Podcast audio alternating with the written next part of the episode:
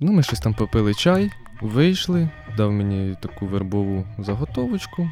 Зрештою, вона поїхала в Індонезію. Проходжу по експозиції, о, пізнавав світ емпірично. Там приставка Денді на чорно-білому телевізорі, такий собі природопоклонник. Він такий дивись, ось на 100 гривнях, якщо перевернуть, є малюнок Тараса Шевченка.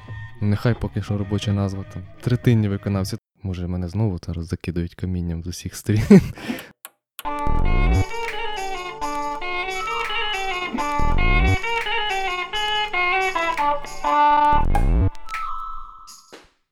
Привіт, це Андрій Левченко, і сьогодні ми, як завжди, в подкасті Ріж вірьовку продовжуємо говорити про українську традиційну музику. Е, я сьогодні е, говорю з великим ентузіастом і великим, так можна сказати, так само підпільником в українській традиційній музиці. Людина, яка багато чого знає, багато чого робить, але, зокрема, якщо говорити про робіння, то це музичні інструменти. Перелічувати не буду, бо ми про них сьогодні, я сподіваюся, про всі більш-менш е, більше або менше згадаємо і поговоримо. Е, Це Андрій Пославський. Привіт. Він е, закінчив фольклористику в університеті Шевченка. Зараз продовжує правдами і неправдами свою науково-дослідницьку діяльність. Колись грав в гурті занедбанці, тепер продовжує грати в різних музичних проєктах. І так само він недавно засвітився разом з Климом Палієм. Є такий персонаж в Фейсбуці в е, такому е, проєкті Київська новизна, про який ми теж поговоримо. Андрію, я тебе знаю як е, людину, яка холоднокровно береться до роботи і не боїться експериментувати. І от серед твоїх експериментів дуже багато музичних інструментів. Можеш розказати взагалі, як е, в тобі прийшла в голову взагалі робити такі якісь старі музичні інструменти? Або просто музичні інструменти. Що це почалось? Я вчився взагалі в фізмат школі, тобто найбільше часу до вступу в університет до фольклористики я відвів на фізику, хімію, астрономію, на такі різні речі, далекі від е, якихось гуманітарних наук. Паралельно там колекціонував комахи, е, різний антикваріат, е, там писав наукову роботу по історичному краєзнавству.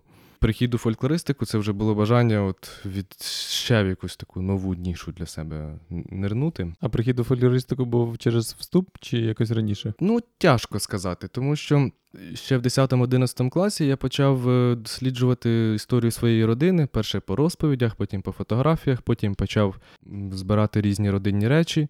І в більшості це були якісь, якийсь реманент, якась прялка, там скриня, ярмо, сорочка. І я вже собі формував уявлення про те, що в нас є своя культура, що її потрібно збирати, бо на це ніхто не звертає якоїсь уваги. Ну, і по старих фотографіях, відповідно. Архітектуру міста досліджував, такі якісь ну, більше етнографічні моменти. Тому що в родині так, щоб е, мене співали. Співали, але старші покоління. Бабині сестри бувало, так в, в малому віці чув, як вони десь там теж як зустрічались, там щось тягли, але ми тоді малі, в нас були зовсім інші пріоритети. Був такий е, налаштування на історика. Тобто я хотів після цього всього фізмату е, глибше зрозуміти історію своєї країни. Ну і такий тоді був якийсь патріотично-праворадикальний націоналістичний настрій. Не, не в усьому моєму оточенні, але там я знаходив найбільше однодумців. Там сорочка вишита на паспорт, сфотографуватися, це там як перший якийсь там прояв чогось. І про саму фольклористику я вже дізнався безпосередньо під час подачі документів. Я проходив там мимо якогось стенду, аналізував все, куди можуть підійти мої документи, мої тести. Дивлюсь, о, щось, Тобто, таке. куди може щось- підійти моя фотографія з на паспорт? Можна і так сказати. Побачив цю спеціальність, за, за, зацікавило. Думаю, я такого не чув, нікого звідси ще не бачив. Подам документи. Подав, не дуже був такий якийсь усвідомлений вибір. І коли я туди прийшов, на 1 вересня ми побачили, що нас вітає там Роксоланія, гурт з молодих людей, які співають, грають, і вони так це все роблять не штучно, не вдавано. І це так мене надихнуло. Думаю, нічого собі, це ж ого-го. Ну і потім е, на Андріївській вечорниці потрапив в музей гончара, побачив більше коло, зрозумів, що це досить таке велика тусовка людей різних. І ну, якби в мене був здоровий ентузіазм до навчання. Тому я не шкодував, що я не поступив на історика, я паралельно спілкувався і розумів, що вступивши на історика, я багато що втратив би. Це була б суха, теоретична, рутинна робота. Ну, так, я мріяв на археолога, але і зараз розумію, що це теж було б дуже вузько. До вступу я закінчив музичну школу по гітарі. Хотів на скрипку, не знаю чому. Ну, батьки сказали, ні, в нас маленька квартира, давай краще на скрипку не, не йди. Бери батькову гітару, йди на гітару. Якраз відкрили новий клас. І мене ну, інтригував дуже образ козака Мамая. Я розумів ці академічні бандури, що це щось таке, ну, яке я йому не дуже довіряв внутрішньо. І я хотів перше знайти для себе якусь істину. Що ж, де ж якийсь там відбувся поворот не туди в цьому всьому ділі. Весною, після першого курсу на, Старокиївській горі. Я побачив Ягусевича Юрія. Він грав на саморобному інструменті музичному. Мене це дуже вразило. Я сфотографував його, ну я не підходив, не перебивав його, не. А як ти знав, що саморобний? Не був схожий на, на ті інші, що Ну, ти я, бачиш? ж- я розумів, ну, був в музичних магазинах, бачив, на чому люди грають, що це фабричні інструменти, а тут щось дійсно відмінне абсолютно. І потім я побачив на південній автостанції, їхав додому чи приїхав в Київ. І я не можу згадати, хто це був. Мені здається, що це був Фединський, але що він робив на південній автостанції, я не знаю, можливо, щось і робив. Просто був чоловік з сумкою, і з сумки е, виглядало десь три грифи з баранчиками, таких е, в середньому етапі. м, Бандур Обробки. чи копс, так. І я такий знову бачу, думаю, десь є такі люди, які щось роблять, і я не знаю, що це таке. І тоді ще ну, інтернет, якби. Ну, я виріс в епоху до інтернету, там приставка Денді на чорно-білому телевізорі, ну і колекціонування всього, чого тільки можна, тому що не було якихось там книжок з ілюстраціями, з усім пізнавав світ емпірично. І як з'явився інтернет, я почав шукати в інтернеті нічого, ніде нічого абсолютно не міг знайти, не знав, як який запит робити. Потім на наступний рік, на другому курсі, ми знову були в музеї Гончара, і мене відмітили на одній фотографії, як ми там десь кусаємо калиту з Макоцьобою Євгеном. Я дивлюся, я не знаю цього хлопця. Думаю, зайду, хто, хто він такий, звідки. Заходжу, бачу в нього фотографії, що він майструє. Я такий: о, зацепка. Я йому зразу пишу, просто не, не зволікаючи. Типу, привіт, розкажи, що ти робиш і де це. Він такий: ну, майструю, хоч поїхали зі мною завтра, там на, на, на сьому чи на шосту ранку на Героїв Дніпра. Він такий, ну, рано, ну все рівно їду. Просто не, не обдумаючи нічого. Поїхав рано туди ж на Героїв Дніпра, познайомилися з ним уже. І поїхали е, до Юрія Кочержинського в Мощу під Києвом. Приїхали туди, все так просто, без ніяких нічого. Ми зайшли в хату. Євген каже: Юркович, знайомтесь, ось Андрій, він хоче робити кобзу. Добре, хай робить. Типу. А ти хотів тоді усвідомлював, що ти хочеш? Ну, я розумів, що є бандури, є кобзи. Кобзи щось архаїчніше, давніше, наскільки зміг почитав. Думаю, ну, перше треба мітити щось таке давніше, архаїчніше, наскільки тоді розумів. Ну, ми щось там попили чай, вийшли, і Юркович дав мені таку вербову заготовочку, стамеску, чи Тесла, перше, не здається, стамеску, киянку. Ну і так просто дивись, отут оце ось малюнок, так сюди б'єш, отак, сюди так. Ну там інші заготовки, я так краєм ока дивився. І там між собою люди говорять, ще там нас було двоє чи троє, ще таких, як я, ну, але вже не перший раз, які хлопці приїжджали. Чую, що вони говорять про різних майстрів, про різні якісь осередки, про різних бандуристів. І я розумію, я взагалі не в контексті, я не, не знаю ніяких ні прізвищ, нічого. Але мене так захопило це. Ну, я трудове навчання в школі любив, і так щось тягло мене до цього всього. Одним словом, цікаво мені було. Не боявся робити це все. Плюс воно в тебе виходить на очах, все. І я почав. Ну, це мене відразу стало пріоритетом номер один. Туди їздив кожні вихідні, весь вільний час, який в мене був, виділяв на то, робив, робив ту першу кобзу. Ну і це ж відразу був експеримент, тому що він так, яку ти хочеш. Кажу, ну, я зараз не дуже знаю, які вони можуть бути. Він такий, дивись, ось на 100 гривнях, якщо перевернуть, є малюнок Тараса Шевченка. І тут стоїть бандурист, і в нього така кобзочка, і там, от якщо вересая 6 приструнків, у цього 9. Ну, давай зробимо тобі на 9. Таку ще не було. Ну, такий, окей, давайте тобто на це, 9. це був перший варіант реконструкції. Це, е, так, це по суті, я не знаю, чи були до того на 9, певно, не було. І перший мій інструмент це вже був експеримент, грубо кажучи. Ну, не все, все те ж саме, просто там ще плюс три приструнки. Але формально експеримент. Ну і робив я її 9 місяців, переважно там в Мощуні. Паралельно ну, вже заточив свою увагу на те, якщо де тільки якась фотографія, зображення там траплялося, чи в якомусь музеї, десь я все це відразу фотографував, стягував собі. Пішов вдома в музей. Проходжу по експозиції, о, дві старосвітські бандури. Я таке, що це у вас таке? Це ти зрозумів після того, як вернувся Як- з Києва, фактично. Ну так, да, я, тоді я не розумів толком ще різниці. А тут так я відразу вже зрозумів, що це не академічні, не фабричні. Там їх три.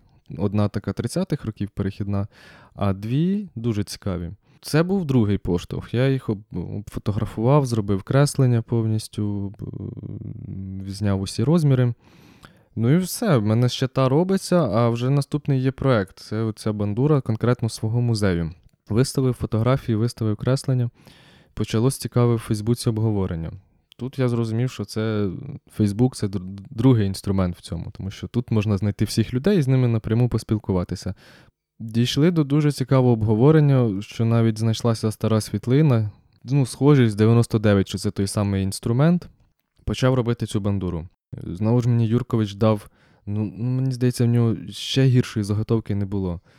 Таку просто покручену в сучках із з гниляками, з чим тільки можна. Просто. Ну, мабуть, він мені спеціально дав, щоб побачити, типу, от якщо я її дороблю, то, то значить. е, Значить, я є- не є справжнє бажання Є робити. сенс, да. Типу. Бо дуже часто я потім бачив, що люди беруться за ідеальну заготовку, і її там за, на другому, третьому разі десь псують, прорізають або не, не дороблюють ніколи. А, а тут ну, мене це теж підштовхнуло, думаю, нічого, я навчуся більше всьому. Там я її там і клеїв, латав, і що тільки можна робив з тою бандурою. Е, Але е, сам по собі інструмент вийшов не дуже вдалий, тому що там клею і боксітки більше, ніж дерева. Зрештою, вона поїхала в Індонезію. В Національному музеї в Джакарті робили відділ етногра... ну, етнографічний музей, і там треба була експозиція про Україну. І я думаю, о, для такого діла вона годиться якраз. Типу, грати на ній це мука, це навчально. Кажу, от є такий інструмент, можу його, типу, для цього. Сіда, прекрасно. Типу. Ну, от вона поїхала туди, зараз там. Круто. Да, це так другий інструмент, який вийшов. Третій це був половецький гудок. Ну, це я не можу сказати, що дуже е, вдалий експеримент, тому що я тільки бачив замальовку з археологічних розкопок. Я не дуже розумів ще тоді, як він зверху мав би виглядати. Потім вже зрозумів, що він був шкірою, швидше всього затягнутий. То в мене щось таке вийшло середнє між між гудком давньоруським і фіделею, і чимось таким, такий монстрик. Потім я десь, де то я, на виставці в музеї Гончара побачив, що були в нас довбані скрипки стільного шматка. Ну, от мені, власне, цей концепт, що все робиться з одного шматка, дуже сподобався. Я ще, чесно кажучи, не пробував робити по інших технологіях. Але бандура фактично теж робиться з- одного шматка. З одного величезного шматка. Да, та. та. Це, це окремий взагалі е, якась окрема філософія від того, як ти розколюєш цю величезний шматок дерева, тянеш цей на, на горбі цю 50-кілограмову десь заготовку, там, чи десь там її в лісі до темна обтесуєш. Ну, це, це дуже романтичний якийсь такий спосіб відпочинку. Ну, мені це швидше відпочинок, духовний якийсь. І вирішив зробити скрипочку. І це були перші заготовки, які я вже робив, ну, не брав чиїсь попередніх поколінь майстрів, а от власні заготовки на скрипку. Клен із Звенигородки був. Там е, пройшла у нас гроза, і звалило вербу товстелезну, і як верба падала, вона ще зачепила маленького кленчика. І ми так. Я попросив батька, я йому безмежно вдячний, що він мене завжди в усіх моїх цих авантюрах підтримує. І ми вдвох з ним там два дні пиляли ту вербу. Багато там всякого напиляли, і клен, і все. Я думаю, в мене є свої заготовки, я можу робити хоч до, до смерті. Тобто ні, ні від кого не залежний вже. Зробив я її по. Ну, на вигляд як класичну, ціла, цілу.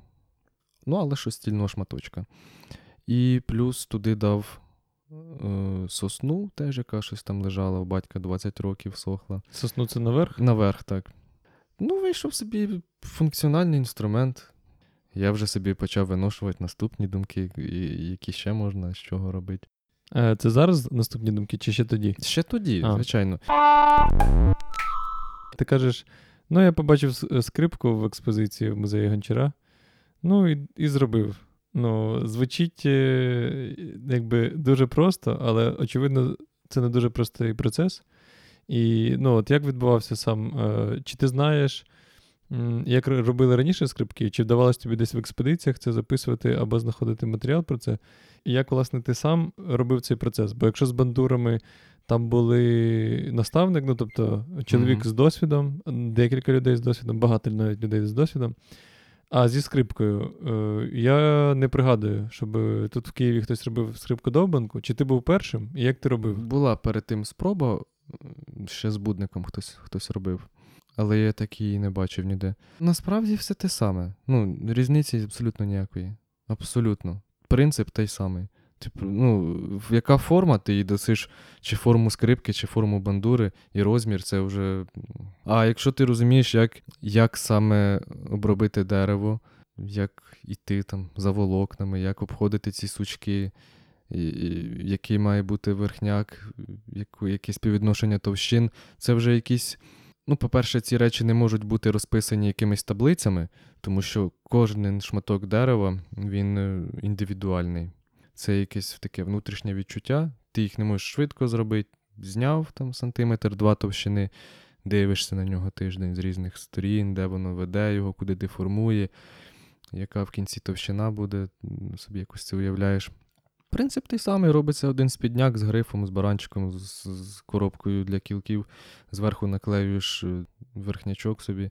Пружину я зробив як класичній скрипці, просто через всю деку одну пружину, душу подивився, як вона там в тих скрипках стоїть. Ну, да, намучився. Два дні я ставив ту душу, чуть не здурів. Ну, стала і стоїть, і нічого з нею не робиться. О, та й все. Очі бояться, а руки роблять. Якщо ти хочеш і ставиш перед собою конкретну ціль, то абсолютно нічого складного. Ну, якщо тобі перед тим відповіли на всі твої запитання. Це ж вже був не перший, це по суті третій інструмент. І разом з нею я робив паралельно ніколи не можу щось одне робити. Найкращий відпочинок це просто переключитися з одного інструмента на другий. Там шліфуєш, там ріжеш, ну та й, та й все. То я почав робити кобзу мамаївку, так звану, скандальну. Це виходить е, твій найекспериментальніший і твій найскандальніший музичний інструмент. Ну, так, да, можна так сказати, була якась перепалка, можна і так назвати. Я досі не можу погодитися з своїми опонентами стосовно того, що це все фантазія, що художники його собі просто придумували, і не можна на це опиратися, бо в нас немає конкретного археологічного зразка чи якогось такого збереженого. Ну, дуже багато чого ми не можемо взяти в руки і пощупати насправді. І це не, не говорить про те, що його воно не має права на існування, чи це люди видумували. Ну, диму без вогню не буває. Так само, як є безліч гіпотез про походження бандури е, чи кобзи. Ну, мені найбільше подобається, е, як це все тлумачить Володимир Кушпет. Що архаїчна була кобза, в неї поступово почали з'являтися приструнки. Якось там почали вони з'явилися, два, три, чотири в них там. А коли вже бандура почала переходити в середовище саме сліпих виконавців, то, ймовірно, їм було природніше, легше грати, просто перебираючи струни, як на арфі. І так поступово-поступово кількість приструнків збільшувалася, гриф став суто рудиментом, на ньому вже нічого не притискали. І так виявили, ну, побудувалася бандура. А можеш сказати про експеримент? Бо я, про нього, в принципі, знаю, але. Про цей, Та, про, Мамаївку? Про, про Мамаївку. Так що це таке? І що це таке? І якщо нема е, чи- чим пощупати, або як пощупати, то що ж ти зробив? На, на базі чого? Е, Це, по суті, безпристрункова кобза.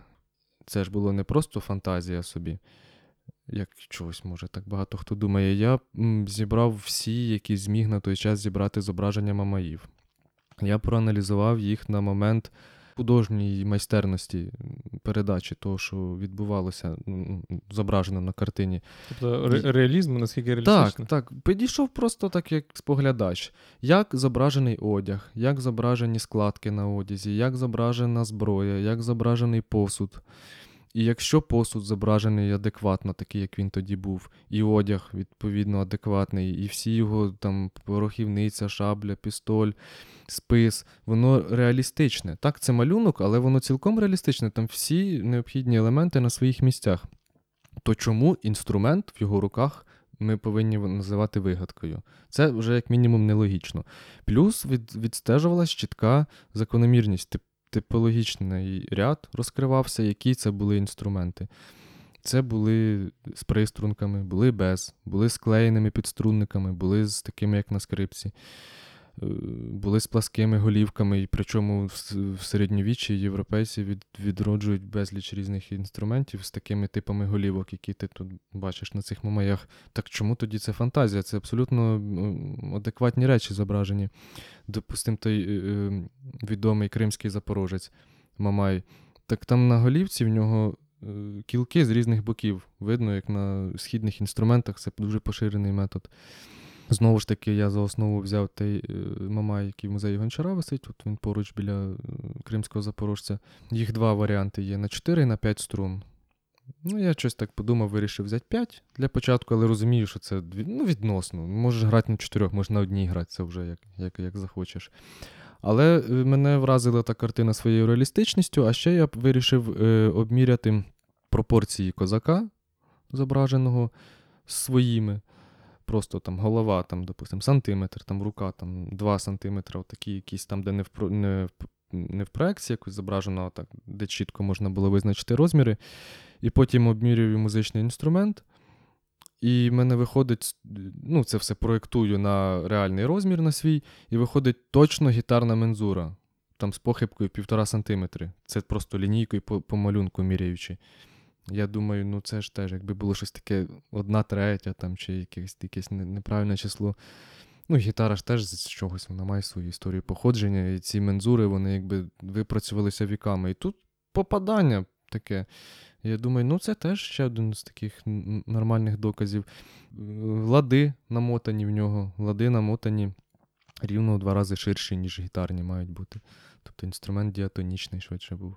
Та і все. Мене були всі. е, е, Ну і плюс все, що я тоді міг знайти із е, європейських різних майстрів, кого я там в Фейсбуці понаходив, я дивився, як вони своє середньовіччя роблять, як воно в них виглядає. Тобто, яка в них іконографія і що вони роблять зараз. І на основі цього собі став і зробив цю мамаївочку. Вийшов собі інструмент, на ньому можна грати, він такий ловкий, в руці лежить. Я думаю, що чим більше експериментів і більше інструментів, це все збирається в одне, і ми йдемо далі, переходимо на якийсь якісніший етап. От, але на Мамаївці все ж не закінчилося. Скільки ти зараз станом на зараз зробив інструментів, і які в тебе плани? Чи є плани, чи ти вже покинув цей бізнес, як прийнято казати? Ні, я в жодному разі не покинув. Бандуру зробив з Голосіївського лісу з, з Василем Соловйом.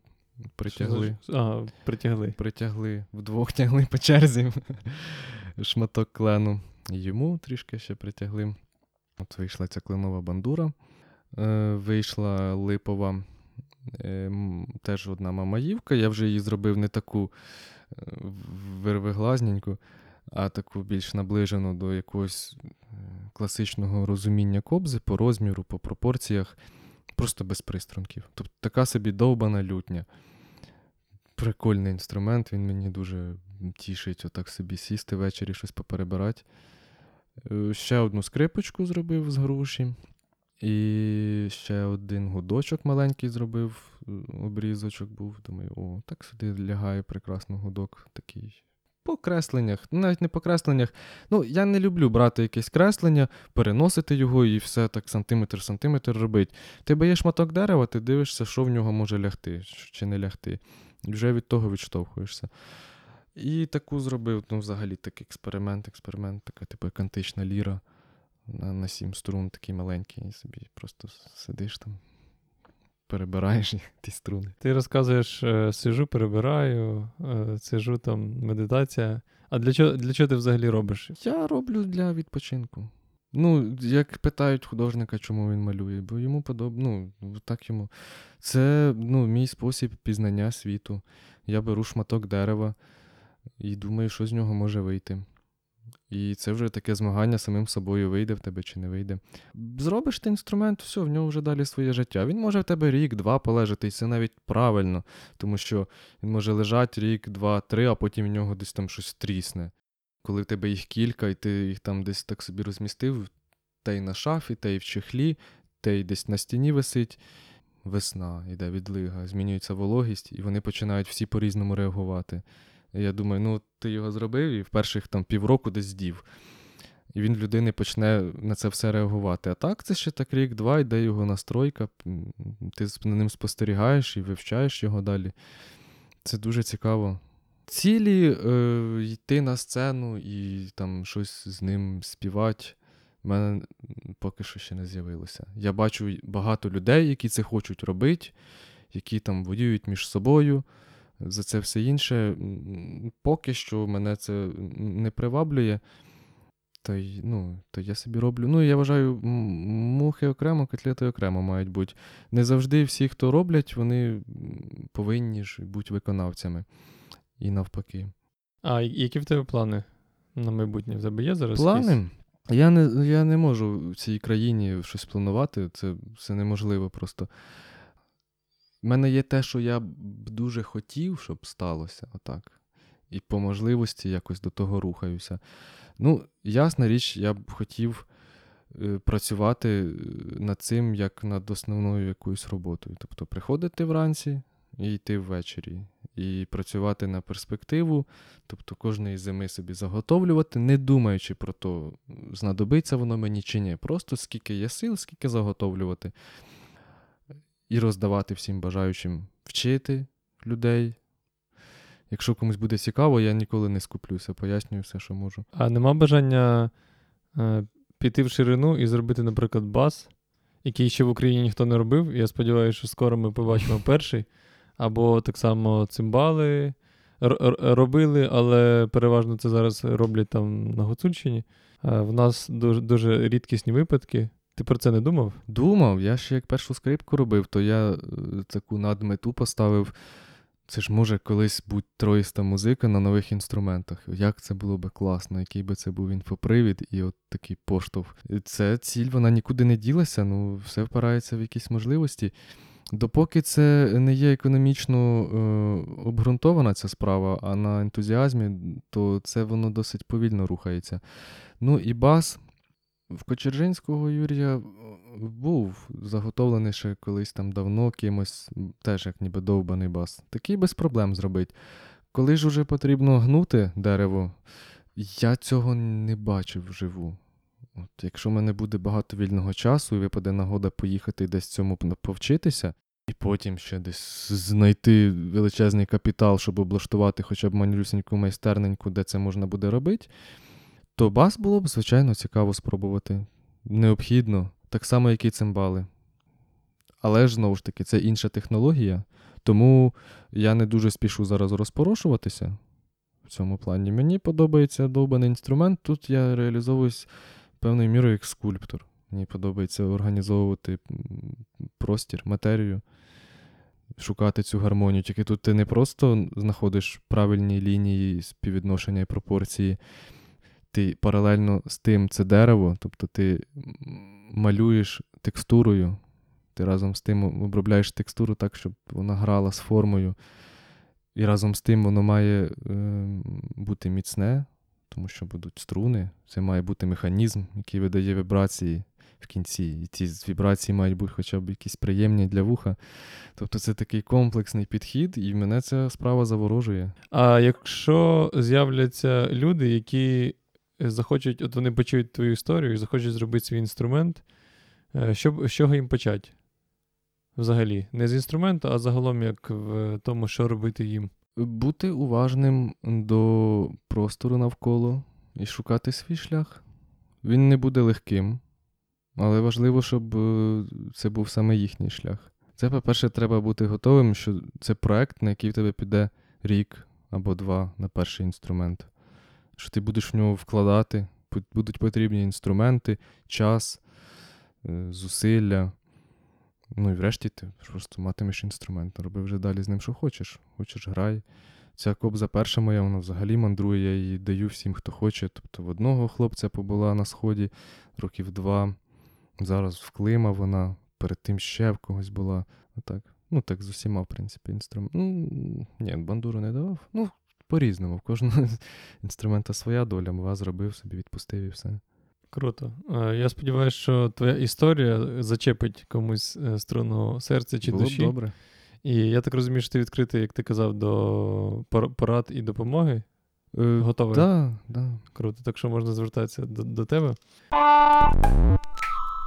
Багато людей, які починають робити, які мають бажання зробити бандуру або кобзу, е, часто потрапляють у кобзарський цех.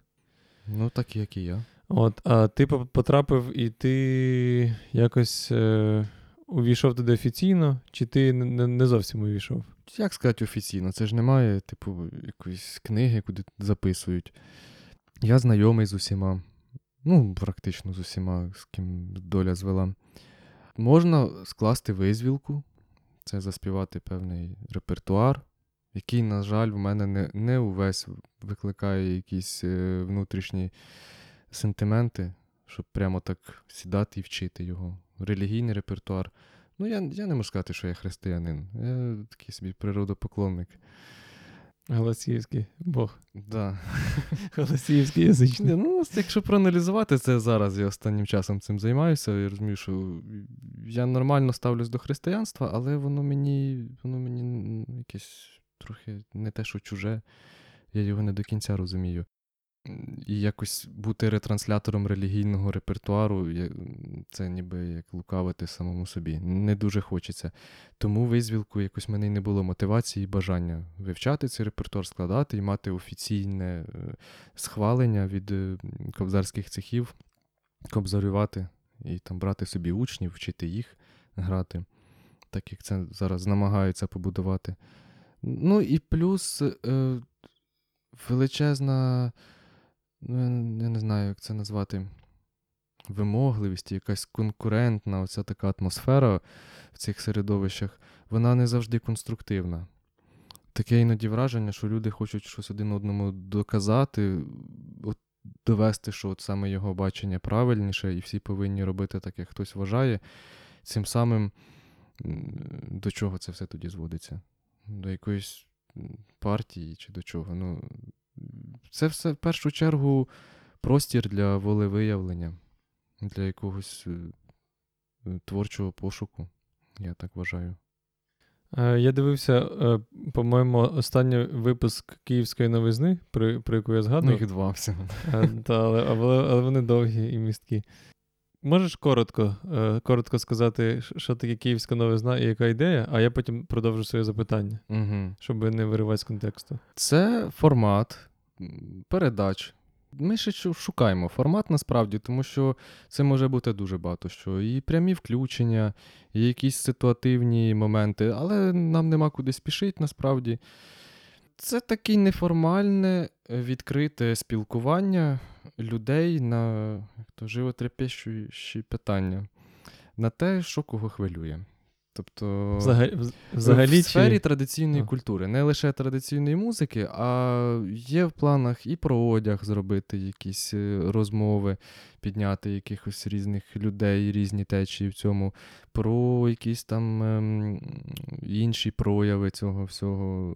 Насправді тем може бути мільйон. І воно все зароджується більш-менш якось і органічно, і спонтанно. Тому поки що ми не дуже якось там намагаємося це чимось конкре... виконкретизувати його. А робимо те, до чого прийшло натхнення. О, оце можна зробити. Все, вийшло, вийшло. Новизна, тому що це традиційна культура, ну, хочеться її подати як щось те, що воно є в, в житті сучасному, і не як щось таке вдавано, що от я хочу бути українцем, все, я там починаю там співати, танцювати танці. А ні, як як щось, що проявляється дуже часто де спонтанно, неконтрольовано, як це так, стихійні такі якісь речі, як з тими самими там вишиванками, там, то вони популярні, то вже їх не носять, то то ще. ну, Насправді дуже багато. Кухня зараз пере, перероджується. Тобто дуже багато чого зараз робиться нового, як переосмислення старого. Ну і в Києві, бо ми в Києві зараз це робимо. Десь переїдемо, буде десь в іншому місті новизна. Так от е, я в останньому випуску Київської новизни почув від тебе фразу, що ти е, намагався, е, і досі, я так розумію, намагаєшся сильно не стрибати в пучину якоїсь певної одної тусовки. Тобто, там, якщо це готи, півроку з готами, півроку з панками, півроку паралельно з, з, фольклор... з фольклористами, паралельно з металістами, реперами, хіп-хоперами. Чому ти так робиш? Бо ти не хочеш якби втрачати таку якби об'єктивність. Так, це найперше.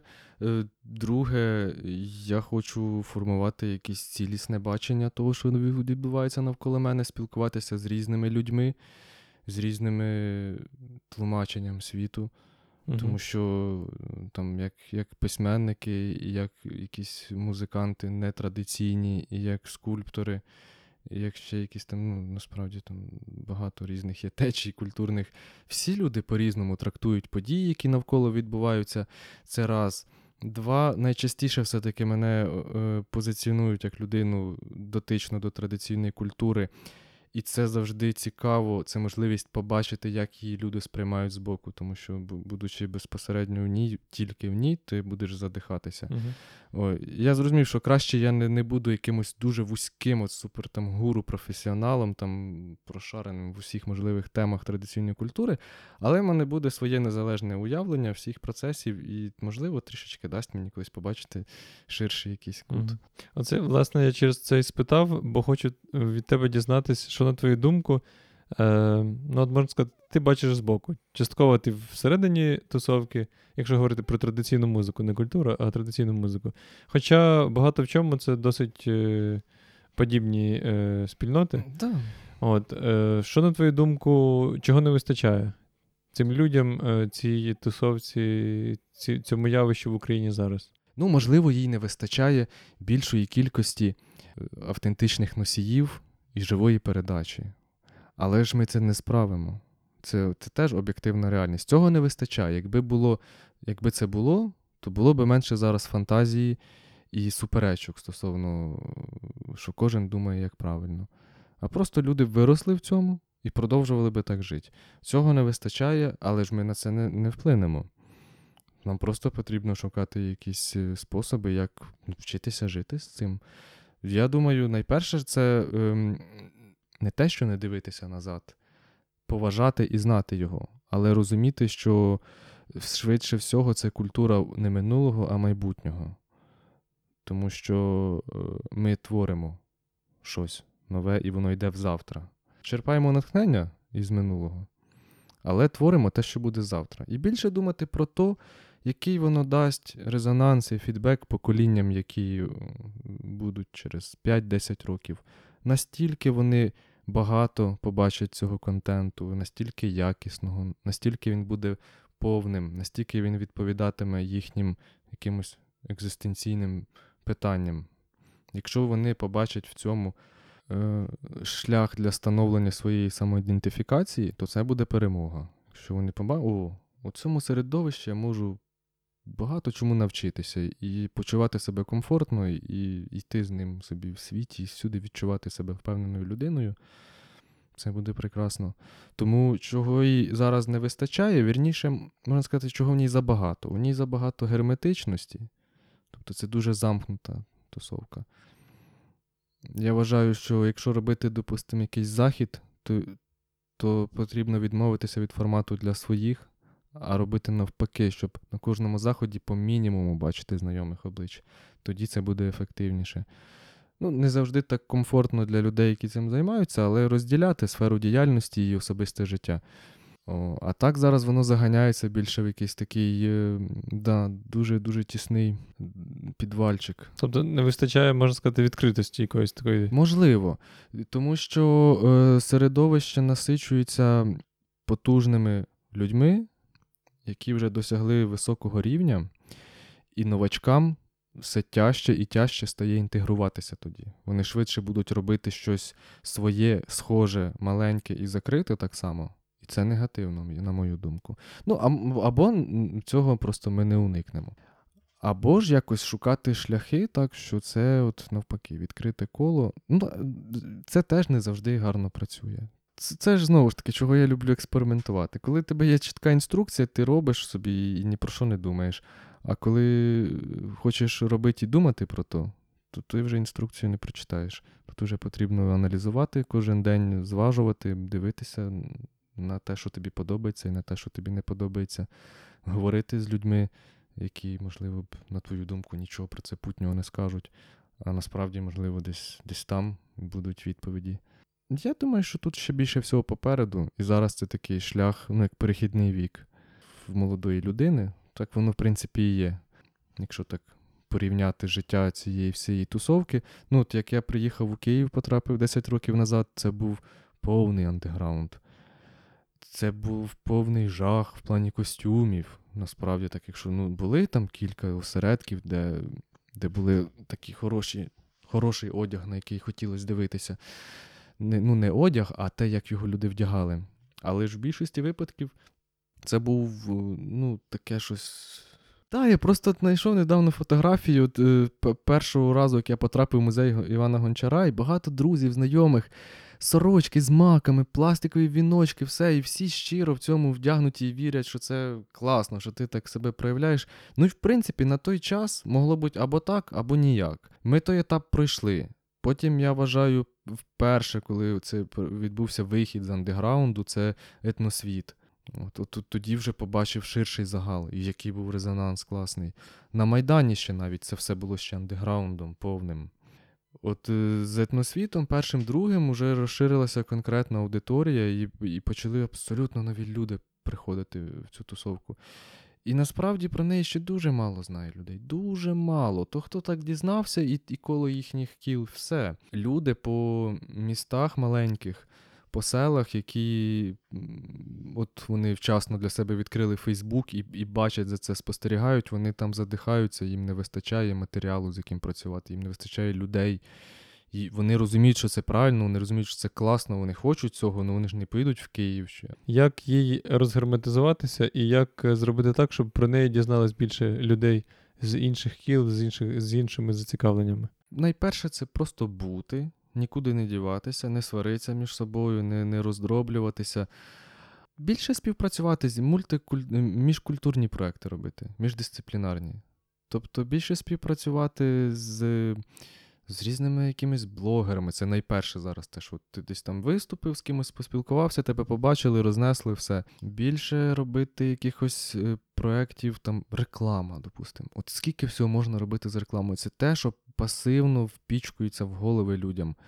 От в мене така була колись там фантазійна мрія створити е, продакшн рекламний, от в цьому стилі. От стосовки, от, грубо кажучи, мелодії туди. Ну, ти заходиш там в екомаркет, і тобі засідає ця мелодія. Це ж може якийсь там козачок грати або ще щось.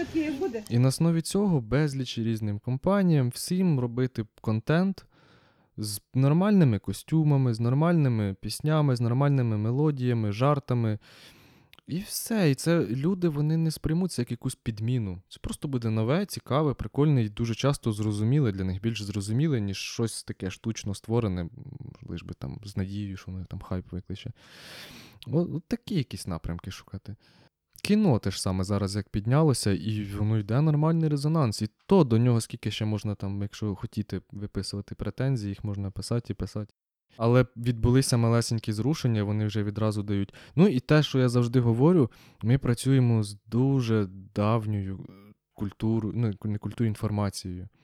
Вона формувалася, е, ну, не те, що там тисячі років, а може й тисячі, ніхто не знає. Просто воно постійно видозмінюється, адаптується до історичних економічних умов, але це дуже давні пласти інформаційні. І вони дуже повільно змінюються. І, можливо, нашого життя не вистачить на це все, щоб добитися того результату, який ми хочемо. Він перед цим 70 років чи там 80 зад- вдавлювався в землю, просто втоптувався.